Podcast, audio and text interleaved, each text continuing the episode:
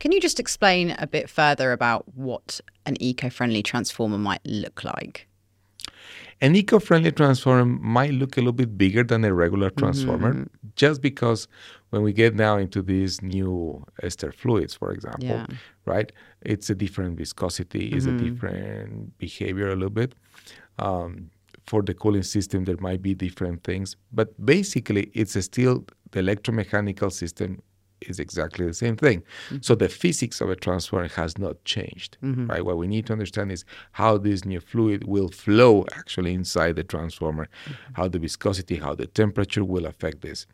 The, the other thing that is is coming out here is um, not not only eco-friendly because uh, of the liquid insulation, because there might be transformers that have no liquid insulation, right?